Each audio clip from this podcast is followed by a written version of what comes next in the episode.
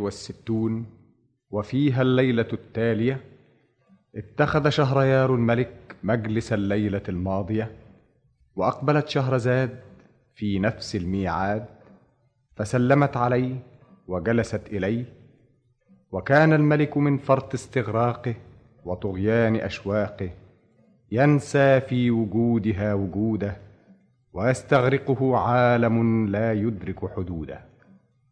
وكلما طالت الأيام وأوغل في مجاهل الأحلام أحس أنها هي التي تملكه وليس هو الذي يملكها وأنها سيده وليس هو سيدها. لذا رفع الملك رأسه إليها وأقبل عليها. شهرزاد. جاريتك يا مولاي. إنك تثيرين خواطري يا شهرزاد. إني أنظر إلى هؤلاء الحكماء الثلاثة وأستعرض الأحداث التي مرت بهم وكيف أخرجتهم الساحرة من إهابهم وسلبتهم ثوب شبابهم ثم أتأمل موقف الملك خسروان منهم. أكان يفقد نور عينيه لو أنه لم يغدر بهم؟ نعم يا مولاي. عجبا. اذا فما فائدة الخير يا شهرزاد؟ ذلك أن المقدر لا بد أن يكون واختلاف الأسباب لا ينتج حتما اختلاف المسببات. لا لا يا شهرزاد إلا هذه. تختلف العلة ويتفق المعلول. هذا كلام غير معقول. إن العقل إن العقل نفسه محدود. فكيف تحكمه في أشياء ليس لها حدود؟ إنك تغربين الليلة يا شهرزاد الوجود أغرب من الموجود وقد يترتب النقيض على النقيض. يترتب النقيض على النقيض. كما يكون الفقر سببا للغنى وكما يكون الغنى سببا للفقر. والأسباب تبررها المسببات. كما تبرر النتيجة المقدمات. ألا ترى أن مرارة الدواء يشفع لها نتيجة الشفاء؟ اذا فكيف نزن الأمور ونحكم على جواهر الأشياء؟ إننا نحكم على الأمور بعواقبها. والعبرة بالخواتيم يا مولاي. وهل يأتي الخير بالشر يا شهرزاد؟ ما هو الخير اولا؟ وما هو الشر يا مولاي؟ الخير هو الجمال. وما هو الجمال؟ الجمال الجمال هو الجمال. ما هو الخير يا شهرزاد؟ الخير هو كل ما جر خيرا. وقديما قال المتألهون النعم نقم والنقم نعم. النعم نقم. نعم. كيف؟ كما حدث للسيدة المظلومة حين وهبت أغلى ما تتمناه امرأة فكانت به أشقى امرأة. إنك تتكلمين بالاحاجي والألاغيز. فسري لي شهرزاد كيف يشقى الإنسان إذا نال ما يتمناه؟ وما قصة هذه السيدة المظلومة؟ وكيف ظلمت؟ ولماذا بالله يا شهرزاد؟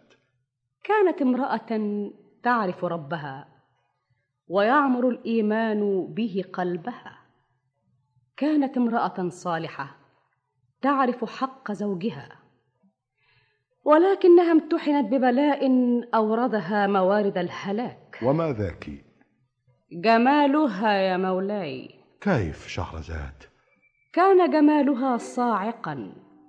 وحسنها خارقا.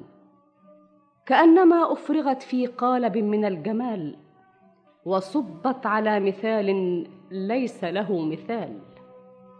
وكانت مع هذا آية في العقل والكمال حتى ضربت بجمالها الأمثال.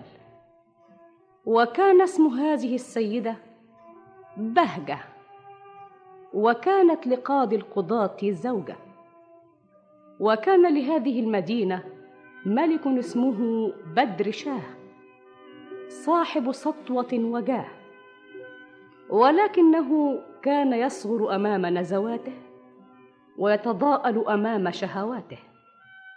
فسمع بجمال هذه السيدة فسكر قبل أن يمد إلى الكاس يده وثارت دناوته وسالت روالته ففكر في حيلة ينال بها من هذه السيدة الجليلة وأرسل يستدعي زوجها قاضي القضاه فلما أتاه قاضي القضاة يتفضل. ومن هنا ورايح قاضي القضاه يدخل عليا من غير استئذان. سلاما مولاي. اتفضل. لا هنا. تعال هنا. انت مكانك باستمرار هنا. لكن يا مولانا ده مكان الوزير. الوزير فيه زيه كتير لكن قاضي القضاة. يا مولاي ال- لا لا لا من غير تكليف خد راحتك. ده عطف كبير منك. هو إحنا نقدر نكافئك. ربنا يديم عزك ويثبت أركان ملكك. آه أنا تحت أمرك. عن إذنك. يا ميمون. مولاي. جهزوا الصماد. جاهز يا مولانا. إيه الخدمة اللي أقدر أديها لمولانا؟ هنتكلم سوا وانت بتتغدى معانا. أتغدى معاك يا مولانا؟ إن ما كانش ده يضايقك. يضايقني؟ دي حاجة تشرفني. بس يعني إيه؟ مش فاهم بحتين لي ليه؟ الوقت هتعرف ليه. اتفضل. يا ميمون هات لي سيدك القاضي يغسل إيديه. أنا؟ أنا؟ أنا يا مولاي. اتفضل اتفضل. ربنا يزيد فضلك. تعال هنا. ما تعملش تكليف. اتفضل مد إيدك. بسم الله الرحمن الرحيم. شوف الصنف ده. كله كويس يا مولانا. ربنا يكرمك يا مولانا. انت تستحق كل اكرام. انت بقالك كام سنة قاضي قضاة؟ تمن سنين يا مولانا. تمن سنين؟ ده شيء كتير. إحنا لازم نرفع درجتك. إيه رأيك في الوزارة؟ الوزارة؟ أقل منها؟ أصلها إيه الحكاية أنا أنا مش فاهم حاجة. أنا أفهمك كل حاجة. يا ميمون هاتوا الحلو. الظاهر إن أنا شغلتك. أنا هقولك. أنت تعرف إن الملك لابد يكون حوله رجال أمناء يعرفوا طباعه ويحافظوا على أسراره. طبيعي. أنا مش لاقي راجل من دول في البطانة بتاعتي.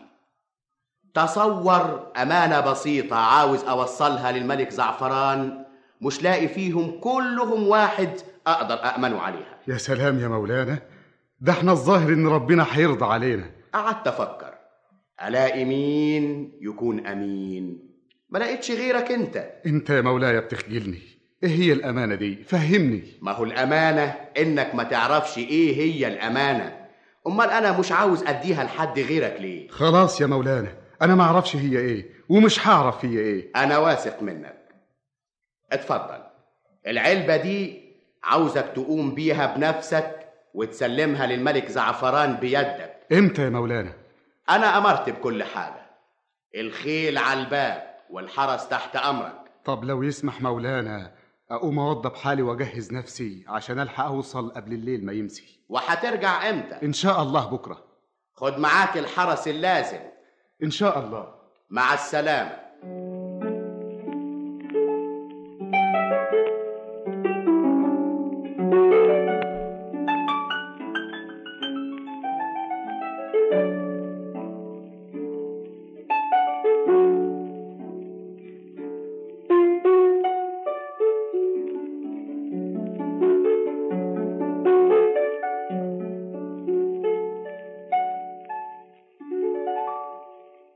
ميمون. ميمون. الله. والله أنا ما عرفتك يا مولانا. هو أنت مش هتعرفها بنفسك يا مولانا؟ طبعا طبعا. هعرفها نفسي. وهي لابد هتعرفني. أمال متنكر ليه؟ علشان الناس ما يقولوش الملك رايح هناك ليه. آه. اسمع يا غبي. الوقتي أنا هخش عندها. من الجايز يجي لها أبوها ولا أمها. أي حد يجي عند الباب تمنعوه ونعصلك معاكم احبسوه. يلا. خد رجالتك واسبق على هناك وراقبوا البيت كويس وشوفوا الجو وابعت لي خبر اوام وذهب أعوان الشيطان ليرصدوا البيت ويراقبوا المكان. مولاي. لا أكملي القصة يا شهرزاد. أكملي قصة هذا الملك المفتون. مولاي لقد أصبحنا أو كدنا وأراني تعبة ولست أحب أن أتحدث إليك بلساني. إنما تكلمك روحي ويحدثك وجداني. فلو تفضل مولاي. وأبقى على حياتي إلى الغد. فإني أكمل لك قصة هذا الملك.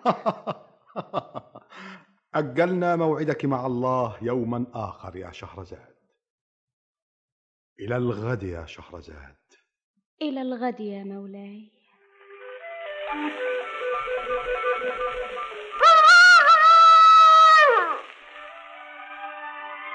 وهنا أدرك شهرزاد الصباح فسكتت عن الكلام المباح. وبهذا تنتهي الحلقة الثانية والستون من ليالي ألف ليلة يكتبها طاهر أبو فاشا ويخرجها لما محمد كانت الحلقة. الثالثة والستون وفيها الليلة التالية اتخذ شهريار الملك مجلس الليلة الماضية. وأقبلت شهرزاد كأنها الغصن المياد يحمل بين أوراقه ثمار الأحلام. وتتنفس في ظلاله قصص الأيام. وكان الملك يحس وهي تقبل عليه كأن الدنيا بين يديه وأطل في عينيها وهي تمد إليه يديها فرأى صفاء الماء وعمق السماء وهدوء القمراء. وجلست شهرزاد على حشيتها الحريرية وتلفتت بنظرتها السحرية ثم فتحت باب الأحلام وانطلقت بالملك عبر الأيام واستأنفت الكلام.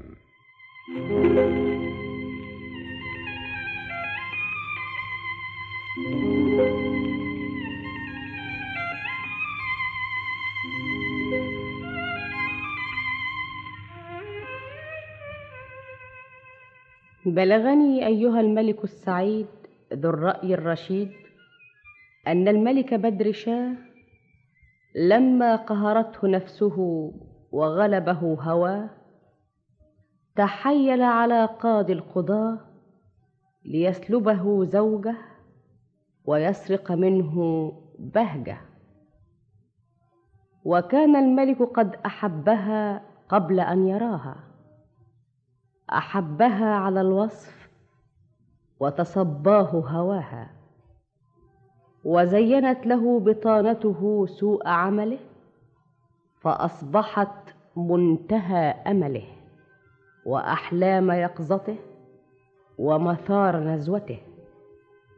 لذا أحضر الملك قاضي القضاه وزعم أنه يختصه بسر لا يأمن عليه سواه. وأعد له الركائب وجهز الاعوان وأرسله بالهدية إلى الملك الزعفران. وبهذه الحيلة سافر القاضي وترك المدينة وعندئذ تنكر الملك بدر شاه واتجه إلى بيت قاضي القضاة. مين؟ مين؟ غريب عطشان. طيب حاضر. يا سلام على صوتها. زي الكروان. اتفضل. المية ما تفوتش على عطشان. آه. بسم الله الرحمن الرحيم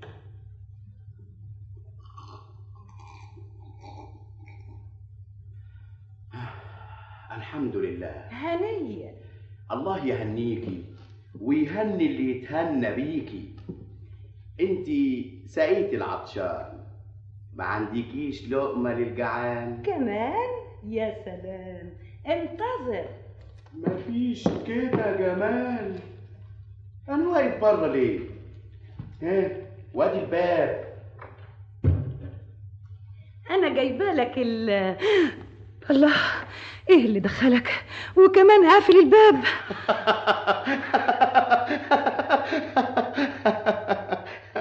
الظاهر إنك مش عارفاني. أنت مين؟ ما تزعقيش. هكشف لك وشي. بصي. ها الوقت عرفتيني؟ وهي الخدامة تتوه عن سيدها يا مولانا. هو قالك مين هو؟ جوزك. لي يمكن نعمله وزير. ده شرف كبير لكن بس يعني.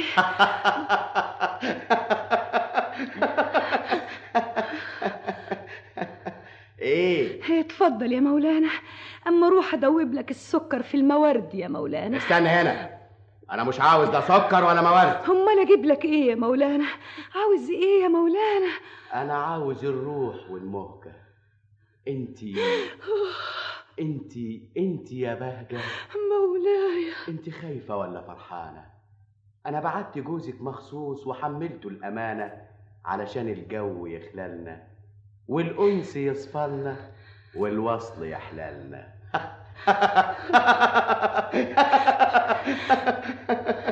وهو أنا من قيمتك ده أنا خدمتك. يا سلام عليكي.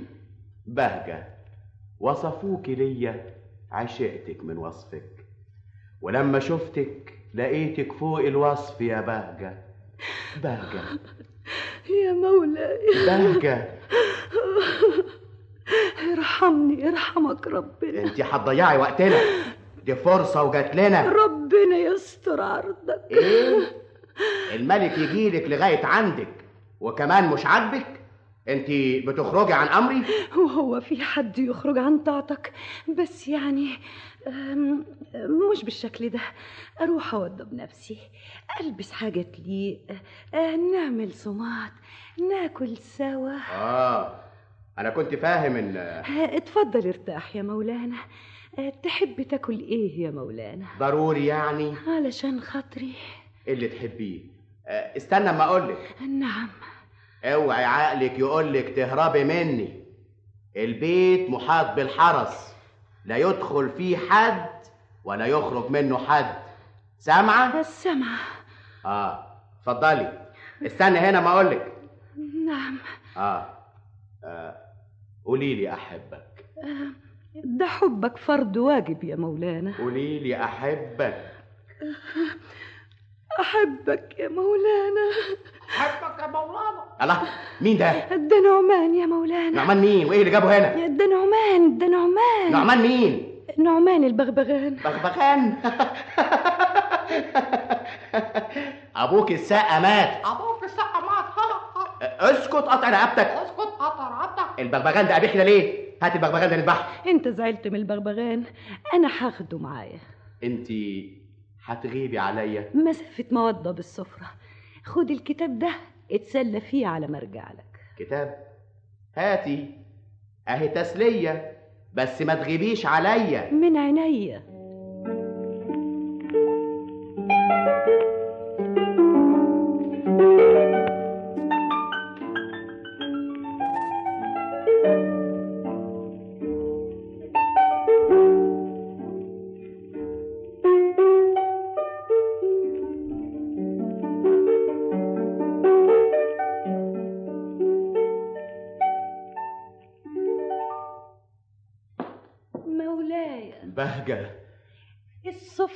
مولاي. سفرة إيه؟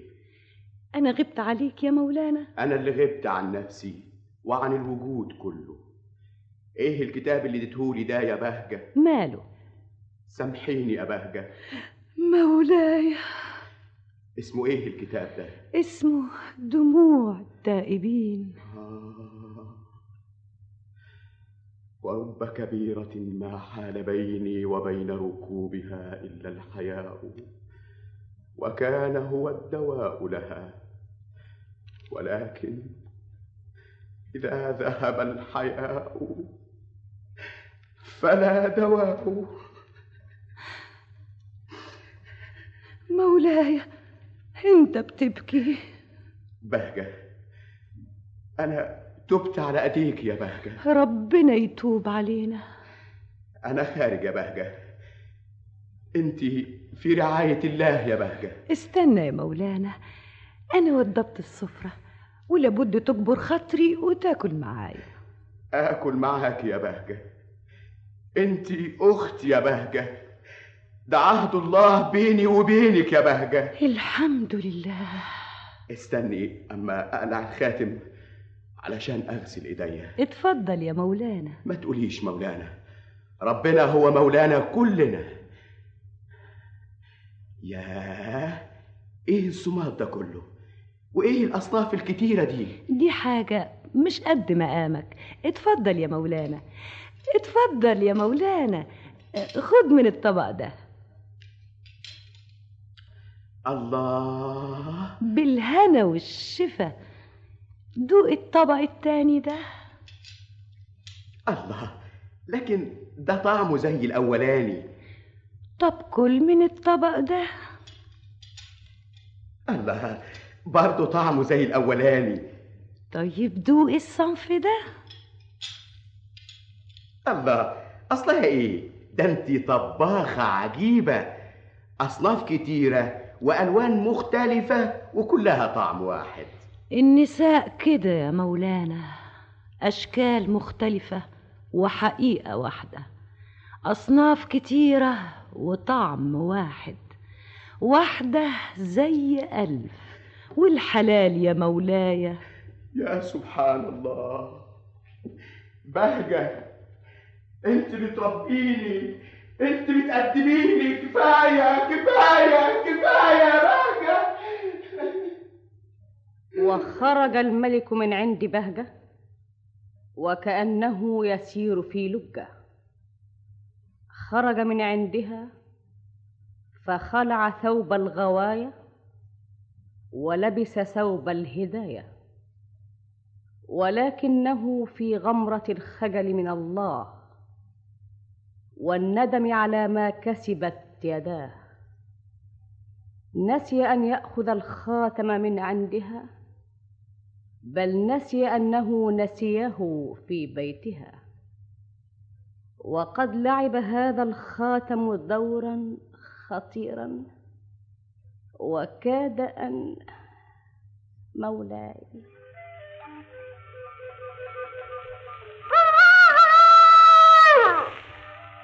وهنا أدرك شهرزاد الصباح فسكتت عن الكلام المباح. وبهذا تنتهي الحلقة الثالثة والستون من ليالي ألف ليلة يكتبها طاهر أبو فاشا ويخرجها محمد محمود لما شعبان. كانت الحلقة الرابعة والستون وفيها الليلة التالية اتخذ شهريار الملك مجلس الليلة الماضية وأقبلت شهرزاد نظرتها سبحات وخطوها نغمات فاستقبلها الملك شهريار وأجلسها في مكانها المختار وجلست شهرزاد ونظرتها تثب الأبعاد وتلمس في الظلام نهاية الآباد. واستقرت عيناها على الملك المسحور والقدح في يديه مخمور وفي صوت كالطل المنثور أو الزهر المنظور مالت عليه وهو في شبه ذهول وراحت تقول بلغني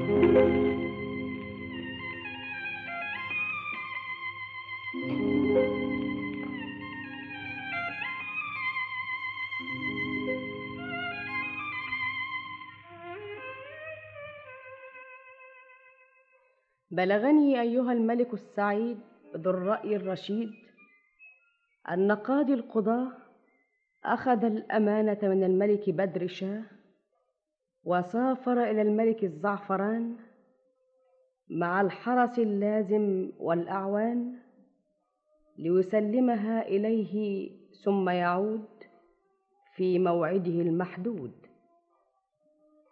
وفرح الملك الزعفران بالهدية ورحب بالملك بدر شاه في شخص رسوله قاضي القضاه واستبقاه بضعة أيام حتى يقوم بواجب الإكرام ويحمله مثل هديته قبل أن يعود إلى بلدته. وحاول القاضي الاعتذار فغضب الملك الزعفران وثار فلم يجد القاضي بدا من الانتظار وفرغ القاضي من مهمته وعاد من سفرته فأسرع إلى بيته ودخل على زوجته. مين؟ افتحي يا بهجة.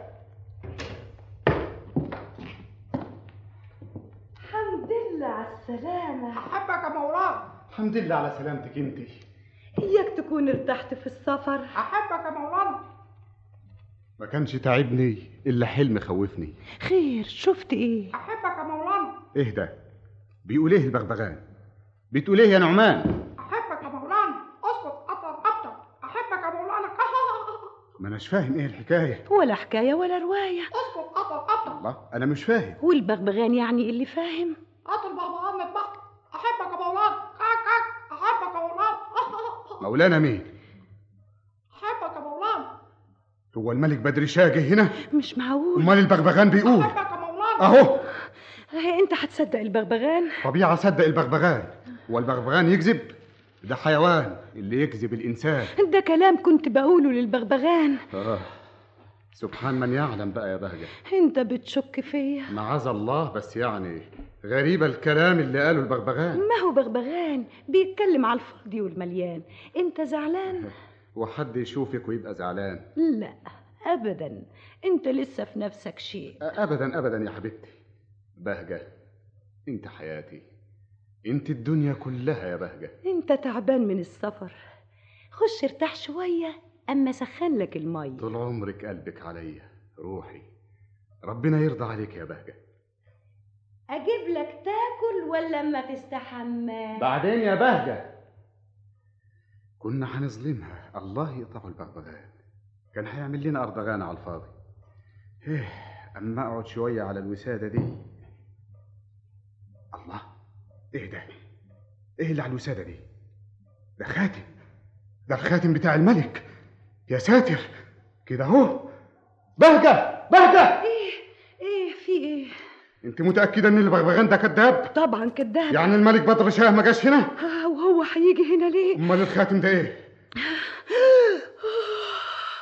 انكشف أمرك يا خاينه ما تظلمنيش. الملك جه هنا ولا لا؟ جه. وليه نكرتي؟ ما حبيتش أشغل نفسك بحاجة. يعني كذبتي. البغبغان ما كانش كذاب. الحيوان صادق الإنسان هو اللي كذاب طول بالك اسمع مني صدقني. اصدق إزاي يا خاينه ده جزاتي يا سلام على الدنيا. يلا يلا أنت تخرجي دلوقتي اهو على بيت ابوكي ما تقعديش هنا. أنت ظالمني اسمع مني. ولا كلمة. يلا. أنا مظلومة. أنا مظلومة.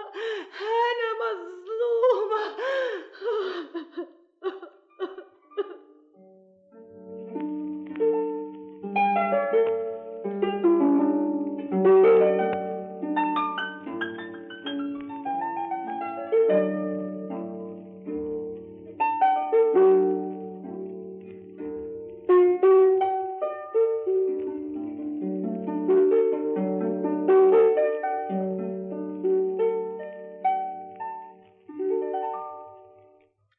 القضاء. مولاي. انت تعرف الراجل ده؟ اعرفه يا سيدي ده نسيبي. ده له شكوى. الشكوى لله. انت عملت معاه كده ليه؟ عملت إيه؟ قول له يا راجل انت. يا ملك الزمان القاضي ده جوز بنتي وبيني وبينه قضية. اتفضل.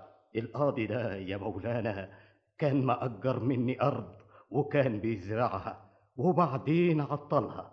بقاله سنة لا بيزرعها هو ولا بيسيبها نأجرها لغيره والأرض لما ما تنزرعش تنضر يا مولانا. طلباتك. أنا مش غصب عليها لا يسيبها لا يزرعها إيه رأي القاضي في الكلام ده؟ هقول لك إيه يا مولانا. أنت ليه ما بتزرعش أرضك؟ الأرض دي يا مولانا كانت أرض صالحة وقعدت أزرعها تمن سنين. وفي يوم سافرت ورجعت لقيت الأسد ساب أثر في الأرض دي فخفت أجي عندها ومن يومها ما عنت زرعتها. سبحان الله.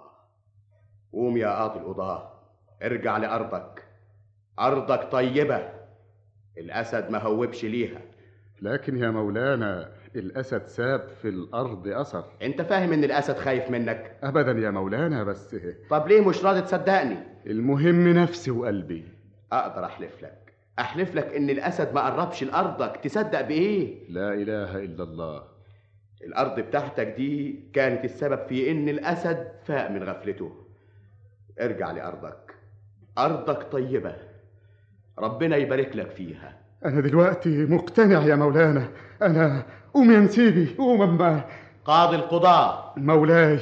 كلمة. أمرك يا مولاي. أنا لما بعتك بالهدية للملك الزعفران وقعدت أعملك وزير. الوعد ده كان خداع وغش. أنا عايز أكفر عنه. أنا خلاص نويت أسلمك الوزارة. لا يا مولاي كتر خيرك. كتر خيري؟ أنا ما أحبش أقف على جثة غيري. أمال تطلب إيه؟ تسمح لي بست شهور عشان أطلع أحج السنة دي. من غير إذن. بس أحب أخد رأيك. مين يحل محلك؟ إذا ما كانش عندك مانع يبقى أخويا عبد الرافع. عبد الرافع القاضي. خلاص أنا أمرت. عبد الرافع القاضي يصير قاضي قضاة لحين عودة قاضي القضاة. إيه عاوز أقدم لك حاجة يا مولانا. إيه؟ الأثر اللي سابه الأسد في الأرض بتاعتي. اتفضل. الله. آه الخاتم. أيوة صحيح. آه أنا كنت قلعته عندك ما افتكرتوش أبدا. حكمتك يا رب. أحمدك يا رب. الحمد لله.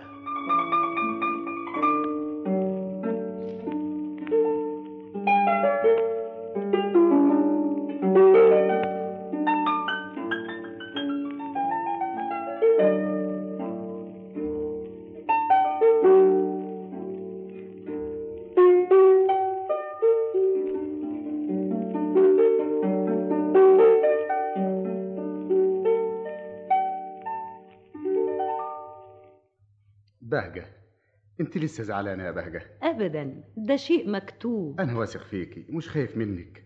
أنا خايف من جمالك. خايف عليكي من جمالك. الجمال حلو. والطير يعف على الحلو يا بهجة. ربنا هو اللي عالم. إنما أنت برضه تعذريني. أنا ما زعلتش منك. أنا زعلت من نفسي. ما كانش ليا حق أخبي عليك. لكن أنا براعي شعورك. على كل حال أنا خدت جزاتي. وربنا هو المجازي. والحمد لله اللي جت على كده. الحمد لله. كنت عاوز أخدك تحج معايا السنة دي لكن ظروفي كده. يا ما كان في نفسي. ما تخرجيش من البيت. حاضر. مفيش حد يجيلك غير أخويا عبد الرافع. عيناه قاضي قضاه مكاني لحد ما أرجع تاني. ربنا يجيبك بالسلامة. عاوزة حاجة تانية يا بهجة؟ أنا ما استغناش عنك. أشوف وشك بخير يا بهجة وانت من أهل الخير وسافر قاضي القضاة بعد أن عين في مكانه أخاه وانطلق مع الحجاج إلى بيت الله. وظلت القافلة بهم تسير وهي من الشوق توشك أن تطير. والقوم تتدافع جموعهم وتتسابق دموعهم.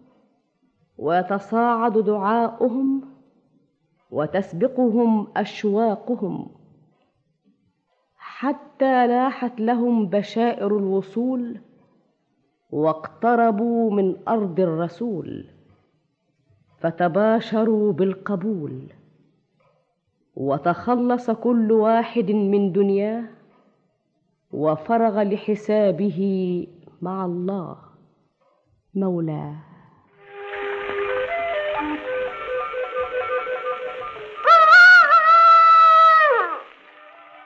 وهنا أدرك شهرزاد الصباح فسكتت عن الكلام المباح. وبهذا تنتهي الحلقة الرابعة والستون من ليالي ألف ليلة يكتبها طاهر أبو فاشا ويخرجها محمد محمود كانت شعبان. الحلقة الخامسة والستون وفيها الليلة التالية اتخذ شهريار الملك مجلس الليلة الماضية وأقبلت شهرزاد فقبلت الأرض بين يديه وجلست إليه وجعلت تقص عليه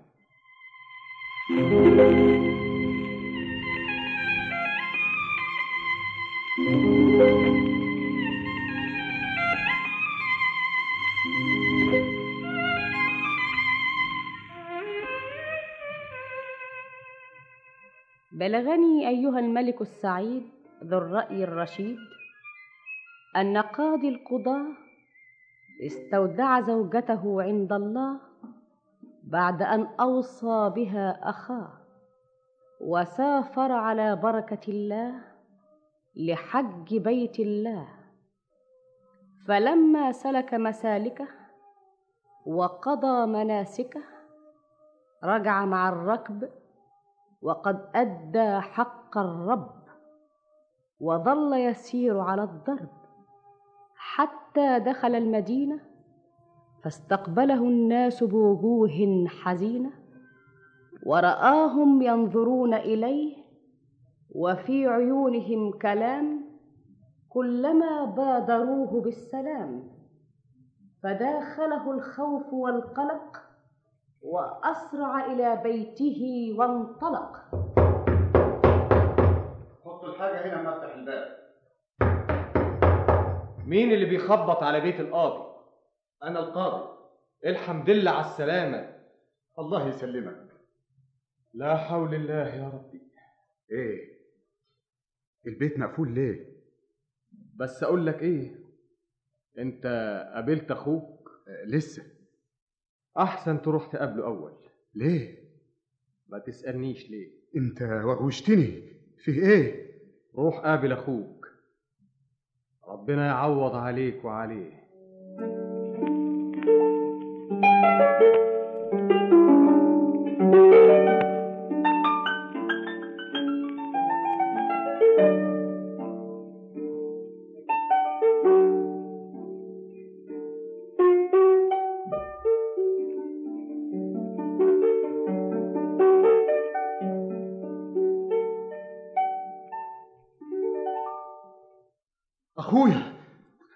أخويا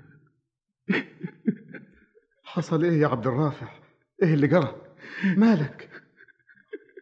عبد الرافع أخويا كلمني. أنت جرى لك إيه؟ بالي على الحالات خمس أشهر أخويا لما جلدي اتهرى شي يقول لي؟ ده داء البلاء وشي يقول داء الأسد؟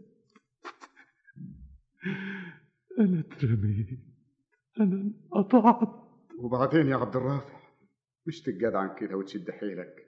خد بالك مني كلمني. أنا ما سألتكش عن بهجة. بهجة؟ فين بهجة يا عبد الرافع؟ بهجة. تعيش أنت يا أخويا أنت أنت بتقول إيه؟ البقية في حياتك. كانت عيانة. يا ريت. أمال ماتت من إيه؟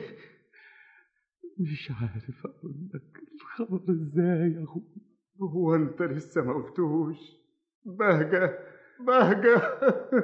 شد حيلك. وماتت إمتى يا عبد الرافع. بعد ما سافرت بأسبوع واحد. ما تقول لي عياها كان إيه؟ قلت لك ما كانتش عيانة أمال ماتت ليه؟ رجموها. إيه؟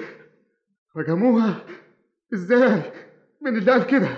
ترجموها إزاي؟ إزاي؟ هي اعترفت واعترف الراجل اللي ظبطوه معاه والشهود شهدوا وإمنا الحد عليها أنا هتجنن هتجنن دماغي دماغي دماغي.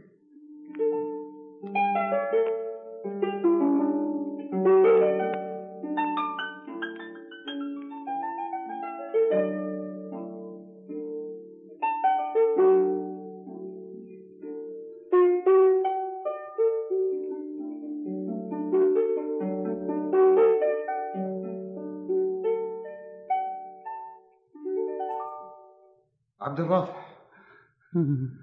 إزيك النهارده يا اخويا ساعات بقضيها ربنا يهونها عليا بقى أنت سمعت عن الشيخة اللي في الجبل؟ بيبالغوا فيها أنت تعرف سليم القماش؟ نو. أنت ما تعرفش غيره اللي دكانته جنب السرجة؟ ماله كان عنده بنت بالشكل ده حرفيها الطب والدواء. وبعدين خدها للشيخة دي ورجعت من هناك صح سلامة. طب طب ما تعمل معروف يا أخويا توديني. أنا جاي عشان كده. يمكن ربنا يجعل في إيدها الشفاء. دي مبروكة ومكشوف عنها الحجاب. أ- أ- أنا ما شفتش إنما اللي شافوا قالوا لي اعمل معروف ودوني. أنا هقوم أجيب شبرية وناخدك عليها ونروح للشيخة دي. وإن شاء الله ربنا ما يخيبناش. ما تغيبش علي ما تسيبنيش يا أخويا. ما تسيبونيش ما تسيبونيش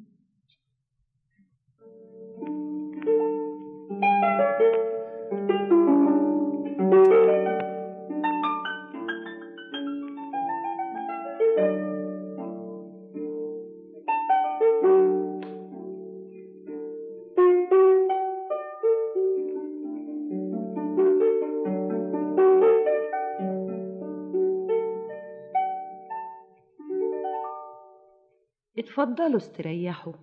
ما تأخذونيش ما عنديش حاجة أقدمها لكم. ده أنت هتقدم لنا كل حاجة يا ست الشيخة. ربنا يقدم اللي فيه الخير خيرا. العيان اللي إحنا شايلينه ده أخويا مسكين زي ما أنت شايفاه كده بقاله سنة. بركاتك بقى يا ست الشيخة. البركة من الله والفعل فعل الله. هاتوه. آه شيلوا الشبرية أنت وهو وهاتوه هنا. تعال هنا يا عبد الرافع. الله.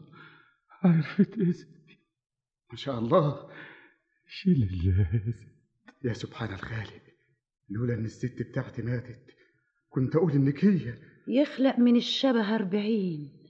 اسمع يا عبد الرافع. أنت عايز تطيب؟ نفسك معايا يا ست الشيخ. لابد أول قلبك يطيب وعشان ما قلبك يطيب لابد تعترف بذنبك اللي عملته. اعترف بذنبي. إذا كنت عايز تطيب يا عبد الرافع. طيب. اعترف. بس أخويا يطلع بره.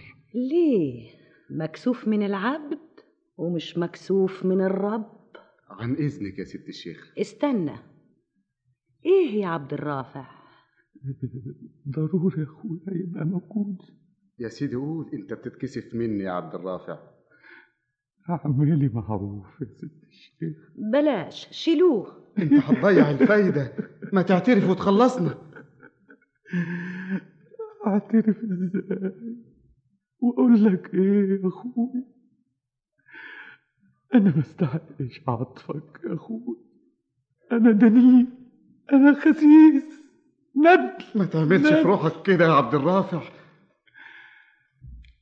أنا استحق كل اللي جرالي أخويا أنا أنا قتلت مراتك. بهجة.